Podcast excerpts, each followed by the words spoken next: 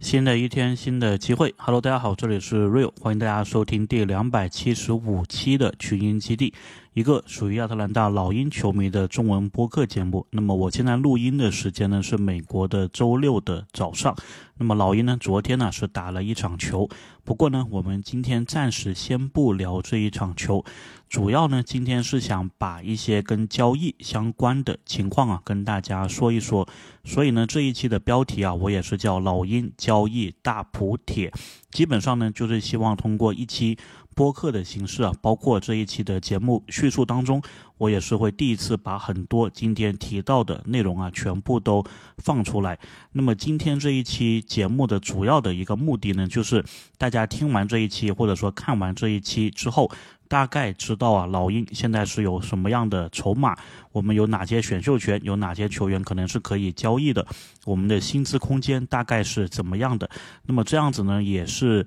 因为啊这个交易截止日慢慢的临近，所以呢作为球迷，那么这里我先抛开我老鹰球迷的一个身份啊，就是有很多的球迷呢都是非常期待每年 N B A 这一个日子的，因为呢可以做很多的这一个交易的疯狂的猜想，对吧？比如说诶哪个球队的某某球员可不可以跟其他球队的球员进行一个互换。那么我自己呢也是很喜欢这样子的一个讨论的，我自己呢其实也很期待交易截止日这一天的到来啊。不过呢就对老鹰的这一个情况呢，还是说要把基本的这一些信息啊给大家介绍完，因为呢它这个交易呢是有规则的，你不能说我一厢情愿要这样子换，因为它要符合很多的这个联盟设定的一个劳资协议的规则。所以呢相当于啊我就是一次性的把所有这一些资源跟大家补给。那么呢大家以后如果在想说诶有哪些球员适合老鹰，或者老鹰有没有一些球员啊适合其他球队，对吧？因为我知道听我们电台的人不一定都是纯老鹰球迷，包括还有一些其他球队的球迷嘛，所以呢诶刚好就是有这么一个目的。那么刚好呢这一期做完之后啊，以后我们在聊其他球队的比赛的时候，就是我们老鹰打其他球队，比如说前几天我们还没有录的活塞那一场，包括热火昨天打完这一场，我们可以针对性的就是有了这么个背景信息，去看一看对面的这一些球队有没有哪一些球员我们是有机会可以交易过来的。然后呢因为今天这个内容比较多啊，所以我也是会把相对应的就是时间轴给放上来，所以大家可以是点到那个相关的时间轴啊去听那一部分的内容。那么首先呢我们先来说啊交易特例，因为呢老鹰啊其实目前是有几个交易特例的，有一些小的呢我们就先不说了，就是有一个大的是当时我们把柯林斯交易到爵士的时候产生的。那么这个交易特例呢是有两千三百万。关于交易特例啊，有很多的球迷其实不是很清楚它到底是怎么样的一个用法。大概呢就是这样子的，就是交易特例的使用呢，首先你是可以分开使用的，不用一次性用完。那么从这个交易特例产生的那一天开始，球队呢是有一年的时间啊使用这一个交易特例，当然你最后不用的话呢也是没有问题的。那么我所谓的这个分开使用是什么意思呢？比如说啊我们想买一个球员，然后这个球员可能是一千万，那么呢这个交易特例是可以拆分成这个一千万加上剩下的，也就是说呢我们是可以用两千三百万的交易特例啊完成两名球员的签约，比如先是一个一千万的球员，完成之后过一段时间如果你还想交易，那么是可以再完成了一千三百万以内的。所以呢就说你这个交易特例使用的时候可以是拆分成两次甚至是多次，只要全部的金额加起来不超过你这个金额就行了。那么老鹰最大的这个交易特例呢是两千三百万，当然还有一些小的特例啊，比如这个几百万或者是或者甚至是几十万的。所以呢如果你买的这一个球员他的这一个薪水啊没有那么高的话，可能呢会用更小的交易特例先去填他工资的这一块，那么就不会动到这个两千三百万的交易特例。那么关于交易特例呢还有另外一个点呢、啊、就是它是没有办法跟球员一起使用的。就比如说我们看中一个两千万工资的球员，那么呢我们是不可以说我用这个交易特例再加上我一个年轻球员，比如 A J 格里芬两个一起出去去拿对方的这个球员，这样使用呢是不可以的。就基本上如果我们要使用交易特例的话呢，我们这边呢一般就是出这个选秀权，然后球员方面呢是不会出的，然后呢对面呢是出这一个球员，大概呢是一个交易特例的使用的方式。那么说到这个交易特例啊，其实另外的一个话题呢就是老鹰现在的团队的薪水。因为呢现在如果你是直接两千三百万都用掉的话呢，你球队啊是会超过这个所谓的奢侈税线的。那么这里呢就给大家介绍一个网站呢、啊、叫做 Spotrac。 这一个网站呢它是有追踪所有的 N B A 球队它的一个薪水的状况。你点开这个网站找到老鹰之后呢，它是会告诉你啊球队现在有哪些球员，他们每年的薪水是怎么样的，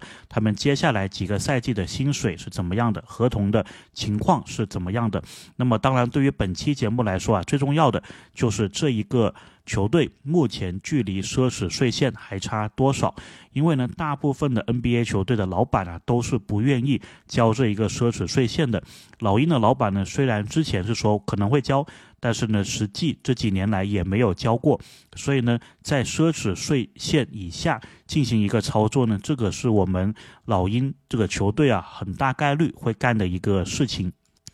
那么在这里呢我就直接说了，就是目前老鹰距离这一个奢侈税线呢是九百七十万，也就是说呢我们结合回刚刚所说的交易特例的一个使用，如果这个交易特例我们是超过九百七十万的一个球员进来的话呢，那么老鹰呢是会超过这一个奢侈税线的，也就意味着呢老鹰下一个赛季是要交税的。所以呢这一个情况啊明显是不太符合老鹰目前的这一个思路，所以呢我们这个两千三百万的交易特例呢很有可能啊最后是不会完全用掉的。那么当然还有一个问题，就是我们球队啊人员是十五个人，所以呢任何的一个操作啊必须你要保证，特别是在赛季中期的交易，你要保证交易完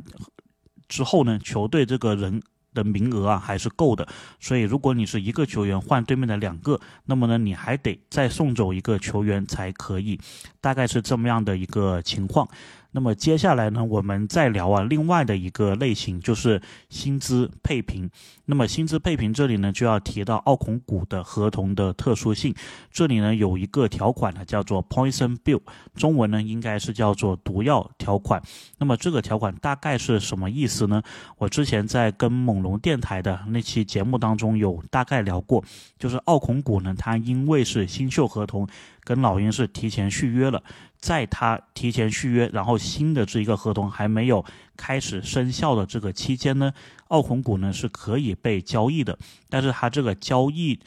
的金额，就他合同啊用作薪资配平的这一个金额呢是会有变化的。对于老鹰来说，我们送出的这一个工资啊就是奥孔古这一个赛季的工资，但是对于接收奥孔古的那个球队来说呢，他的这个工资呢就是现在的这个当赛季的工资加上他未来的新合同每一年的这个工资，就这五年下来的一个平均值。那么我算了一下，就是一千四百万。大概什么意思呢？就是如果我们把奥孔古放进一个交易里面的话呢，对于我们来说减少掉的这个薪水的部分呢、啊、是奥孔古他这一个赛季的工资，但是对于接收方的球队来说呢，算的是一千四百万，也就是比他现在的工资啊要高可能四五百万呃五百万六百万左右的一个区间。那么这个情况呢就是可以帮助我们呢去凑对面的一个工资，就是去配平对面一个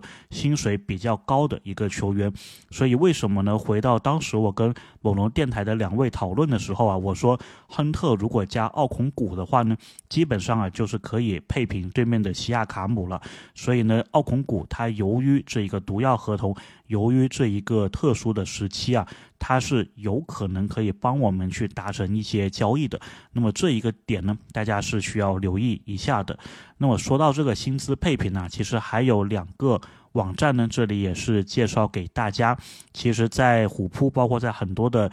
讨论 N B A 的地方啊，大家都是能看到这两个网站出来的这个所谓的交易的截图啊。那么呢第一个网站呢叫做 E S P N N B A Trade Machine。 那么在这个节目叙述里面呢，我也有把这个全称呢打出来。然后另外的一个呢叫 Fanspo Trade Machine and Cap Manager， 这两个网站或者说软件啊，他们大概的一个功能呢，就是帮你去看这笔交易能不能成型，因为 N B A 它的交易啊是要考虑很多因素的，对吧？然后呢，这两个网站里面呢，他们也是有介绍每个球队的选秀权的一个情况，所以呢，在这两个模拟器里面呢，大家是可以说，哎，比如说老鹰出这个球员加一个签，然后能不能换对面的什么球员加他们的选秀权？那么很多时候呢，大家是搞不清啊，就是老鹰有什么选秀权，然后对面是有什么选秀权的。那么这两个网站呢，虽然它并不是说实时啊更新的，但是基本上呢，在这种交易开始那么频繁之前呢，他们这些信息啊都还是准确的，所以相当于是帮大家验证一下这些交易是不是可以成型。但是呢，说到选秀权的话呢，这里其实我要介绍另外一个网站啊，这个网站呢专门是统计，就是 N B A 球队它的每个球队目前所有的选秀权的状况，就是首轮还有次轮。那么这个网站呢是叫做 Pro Sports Transactions， 那么也是啊会放在这个节目叙述里面。那么我在这里呢就会把老鹰目前的首轮还有次轮的一些情况介绍给大家，包括呢就是 N B A 啊对首轮的交易也是有一些限制的，这里也一起跟大家说一说。那么呢这些文字的部分呢、啊，就是老鹰有什么首轮有什么次轮，我都会打在这一个节目的叙述里面，所以呢大家是可以直接看到。那么我还是用语音的方式说一遍吧。首轮的话呢，从二零二四年开始我们有一个自己的首轮，然后二零二四年国王的一个首轮带保护的，二零二八年的一个首轮互换，二零二九年的首轮，二零三零年的首轮或者首轮互换，以及二零三一年的首轮或者首轮互换。然后 N B A 呢关于首轮被用于交易啊，它是有一些限制的，比如说呢你是不能连续两年啊交易自己的首轮，就是一个球队你不能够连续两年自己是没有首轮在手的。那么我们之前呢是由于莫里的一个交易啊，所以我们二零二五年的首轮呢是已经是送出去了，也就意味着呢在他之前的这一年二零二四年我们必须是要保有一个首轮。那么这一个首轮呢不一定是要我们自己的一个首轮呢、啊，就是我们的或者国王的首轮都可以。所以呢也就意味着在交易的过程当中呢，我们是不可能把国王还有自己的首轮同时送出去的，所以大概是这么一个情况。然后呢也同样的，由于一样的这一个不能连续两年交易首轮的这一个规则，所以呢我们二零二七年的那一个首轮同样啊也是在莫里的交易当中给了马刺，也就意味着呢我们二零二八年是不能够把这个首轮给送出去的，但是呢我们是可以给二零二八年的首轮互换权。那么首轮互换权的意思呢，就是这个互换权你给到另外一个球队，他呢是可以用他的首轮跟你的首轮进行一个位置上的替换。就比如说如果老鹰的签明年呢是第十顺位，那么比如说马刺这个签是在我们后面的，比如说第十二顺位，那么马刺呢是可以使用这个互换权，相当于他去拿我们的第十顺位，我们拿他的一个十二顺位。当然呢有些情况下呢这个互换权呢是不会用到的，当然这个情况呢就是比较复杂了。但是呢同理啊，就是因为二零二五年的这一个首轮我们也是给了马刺，所以呢二零二四年呢我们理论上虽然是不能够两个首轮同时送出去啊，但是我们是可以送一个首轮，然后再送一个首轮的互换权。也就是说呢我们二零二四年的首轮互换权呢应该是可以送出去的。那么目前来看，老鹰这个首轮互换好像也开始变得值钱了。然后同理啊，就是如果我们再往后看几年的话，就我们说二零二八年我们是只有首轮互换嘛，那么二零二九年的话呢，我们呢是可以给出这个首轮或者首轮互换。然后同样的二零三零年二零三一年都是不受影响的，它只要是连续两年自己的首轮不能一起啊送走就可以了。那么这个大概是老鹰目前首轮的一个情况。那么次轮的话呢是还挺多的，不过呢次轮有一些啊它是被保护的比较严实的，比如说呢我们二零二四年这一个热火的次轮基本上是处于一个很难兑换的，因为只有热火取得固定的五个排名的时候，我们才能够拿到这一个次轮。然后再往后看呢，我们有一个二零二五年森林狼的次轮，这一个是无保护的；有一个二零二六年灰熊的次轮，这个是中度保护的。那么这里我中度保护的一个定义啊，就是灰熊呢，它是有可能在全联盟当中排三十个位置，对吧？它有可能是全联盟第一，一直到全联盟第三十。那么在这期间呢，如果灰熊是要落入就是其中固定的十个顺位的话呢，我会把它称为啊，就是中度保护。因为呢，如果是落入剩下的顺位的话呢，就是归我们所有了。所以呢，这一个保护的条件呢、啊，并不是那么的苛刻，所以呢，我会把它称为中度的保护啊。那么还有二零二七年快船的一个次轮无保护，还有二零二八年火箭的一个次轮无保护，当然还有我们自己的二零三零年，还有二零三一年的老鹰的次轮无保护的。那么具体的这一些次轮还有首轮的保护情况啊，大家就可以移步到这一个网站啊 Pro Sports Transactions 上面去看。然后呢，有些第一次看这个网站的球迷朋友啊，可能会觉得哎，这个要怎么看？大概是什么意思呢？就是你会看到啊，这个表格它是从左往右更新的，然后呢每一个横向的这一个条目啊，就是一个首轮签或者次轮签，然后呢你会在每个纵向的栏目当中啊看到一些球队的图标。那么最左的那个图标呢，就是代表这个签它原来是所属于什么球队的，然后呢越往右只要更新一次，就是代表呢这个签是归属到目前是哪一个球队的。所以呢，大家是可以慢慢的去看这一个形式，可以看到更详细的一个信息。那么接下来这一块呢，就是要聊一聊啊老鹰球员目前的一个定位。那么我自己呢是根据他们的交易价值啊是分了五类，那么最后一类呢是双向合同啊，我们就不予考虑。所以呢，实际上啊就是四类。那么这四类里面呢，我是分为非卖品，这是第一类，然后第二类呢是不想卖或者说不倾向卖的球员，然后第三类呢是价格合适就卖，那么第四类呢就是配平或者是天头。所以呢，如果是有其他的呃球队的球迷啊听我们这一期节目的话呢，虽然我不能完全代表啊就是说老鹰球迷的一个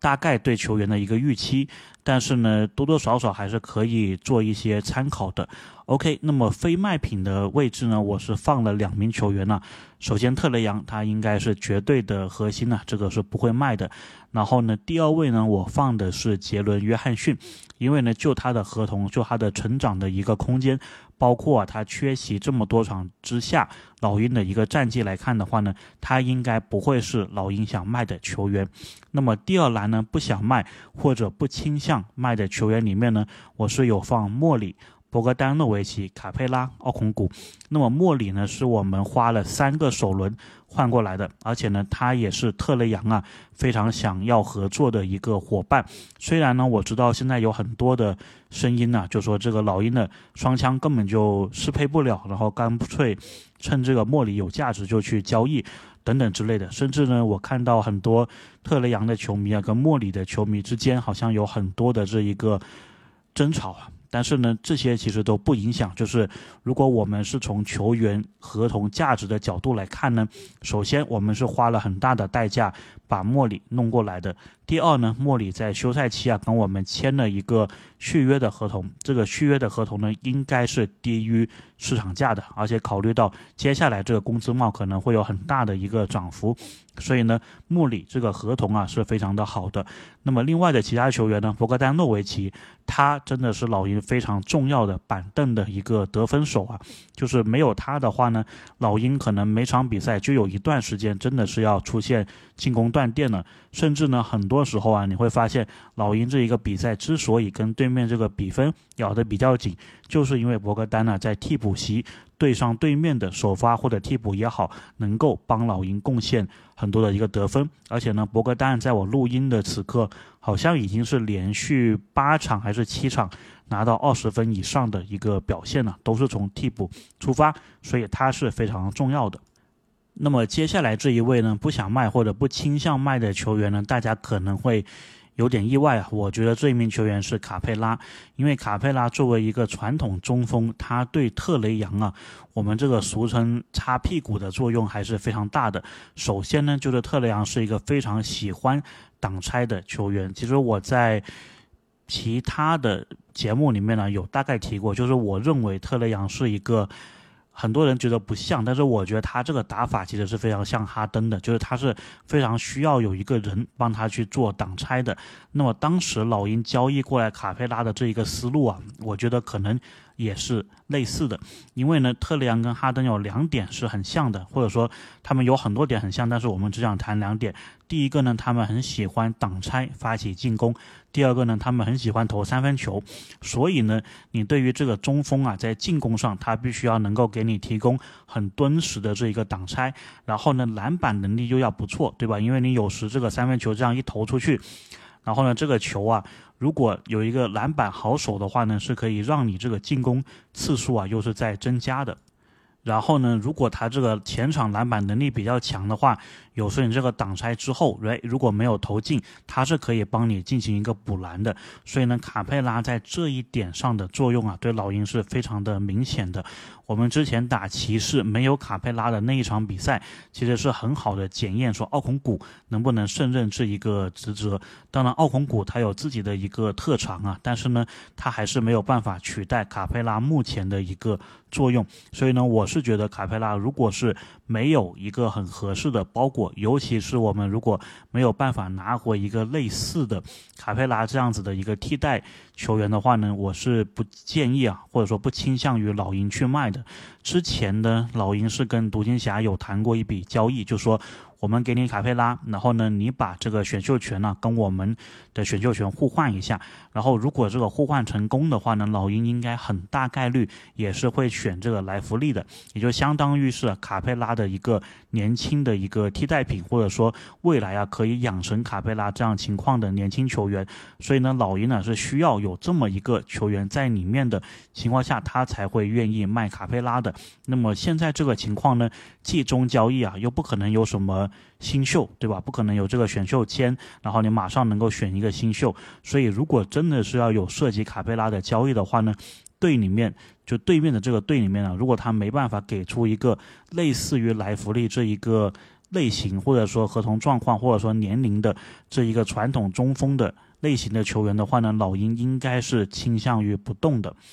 那么再说我们另外一名中锋啊，奥孔古，这里呢我也是把它放在不想卖或者说不倾向卖。虽然呢我是有提过奥孔古这一个合同啊，可能是可以帮我们去配平一些大的合同，但是呢总的来说，奥孔古他当时大概是一千六百万每年续约老鹰呢，这个还是一个相对来说是低于市场价的一个续约，所以对老鹰来说呢，这个合同的性价比啊是不错的。那么第二点呢，就是奥孔古呢现在在斯内德的一个体系下有两点的进步，这个呢都是我们比较期待的。第一呢，是他这个三分还有外线呢、啊、是有了，那么每场比赛都是可能至少有一次的出手，命中率呢其实也都还不错啊。第二点呢，就是斯内德啊开始把他放在四号位，跟卡佩拉打这个双塔，然后试验一下他能不能在四号位上面胜任。当然奥孔古他如果真的是要胜任这个四号位，或者说转型成四号位的话呢，是需要一定的时间的。但是呢，如果他是能做到这一点的话呢，他其实会是一个非常好的四五号位摇摆的这么一个选择。所以这一个发展的潜能呢，应该也足以让老鹰呢说留着奥孔古再观察一下。所以呢，这个是我的不想卖、不倾向卖的这一栏。那么第三栏呢，就是价格合适就卖。这里面呢，我是有四名球员呢，萨迪克克贝、亨特、巴夫金还有盖耶。那么萨迪克贝的问题呢，就在于目前老鹰这一个薪金的状况。如果呢萨迪克贝他是要留老鹰要续约的话呢，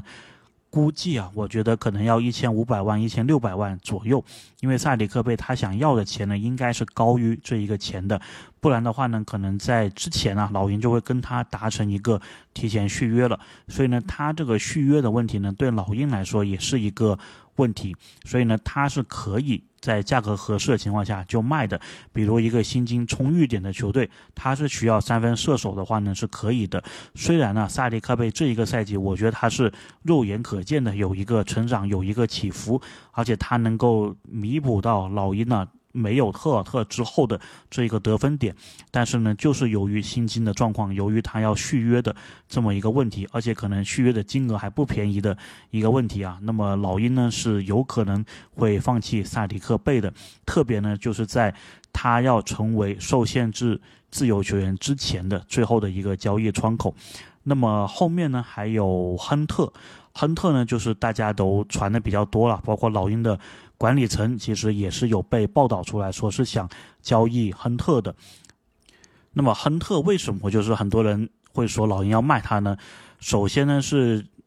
觉得啊，亨特这个成长的上限大概就是这个样子了，就是这么多年来好像呢都没有说有很大的一个变化，然后呢偶尔的又会有一些伤病的一个隐患，所以呢老鹰球迷是觉得说这个位置上啊是可以进行一些升级了。那么第二个呢就是亨特的这一个合同啊，大概每年两千万，还有四年左右的一个时间。那么对于老鹰来说呢，如果你是要无论是把它平换成一个更好的球员，或者说是拆成小一点的合同啊，他这个合同都是非常适合的。也就是呢，我们之前柯林斯的那么一个状况，你说柯林斯到底有很差吗？其实也没有。但是你说一个两千五百万，还有四年两千五百万的柯林斯，是不是一个很差的合同？那有可能就是。那么亨特呢，目前来看呢，有点点这一个趋势。当然，对于亨特呢，我是觉得老鹰如果没有办法是补强的话呢，应该是不会轻易的做。把亨特啊做一个降级的处理，因为亨特这一个点呢，虽然我们老鹰球迷吐槽他挺多的，但是他其实就是一个不错的，在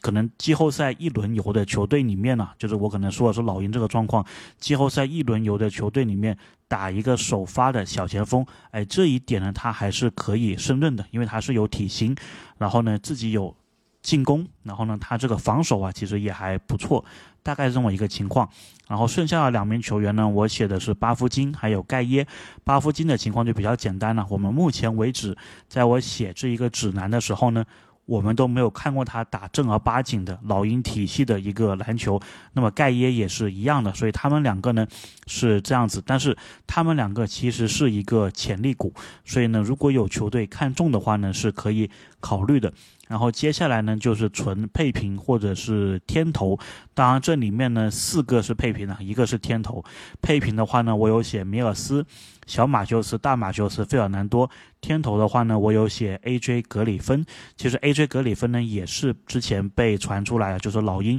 已经是放进这一个交易包裹里面的了。而且他这个赛季在老鹰确实打得比较糟糕啊，所以呢，换一个环境对他来说可能是比较好的。毕竟他这个新秀赛季还是很高光的，其实给很多其他球队啊是带来了这种曙光，对吧？看到了这个球员未来的一个潜能的，但是感觉。觉挺明显的，他在斯内德这一个体系下呢是没有获得很多的一个发展的一个希望了。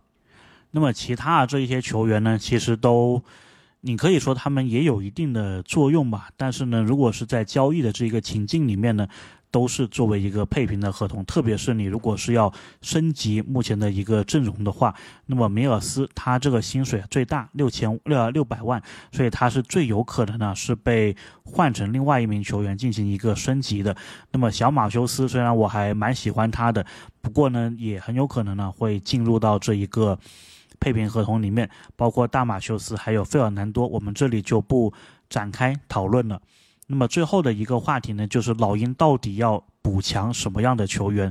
我自己想了想啊，我觉得其实除了控球后卫这个位置以外，感觉二三四五号位都是需要补的。相对来说呢，我觉得老鹰可能比较需要一个二三号位的摇摆或者三四号位的一个摇摆，就是类似于萨迪克贝或者是打出来的，或者说上赛季的 A J 格里芬的那么一个形态。那么大的方向呢是有两个啊，老鹰可以小修小补，做一个小的补强，用我们的 A J 格里芬加配平合同或者是加这个选秀权啊，换一位极大概率呢是在合同两千万以内的非季后赛球队效力的即战力，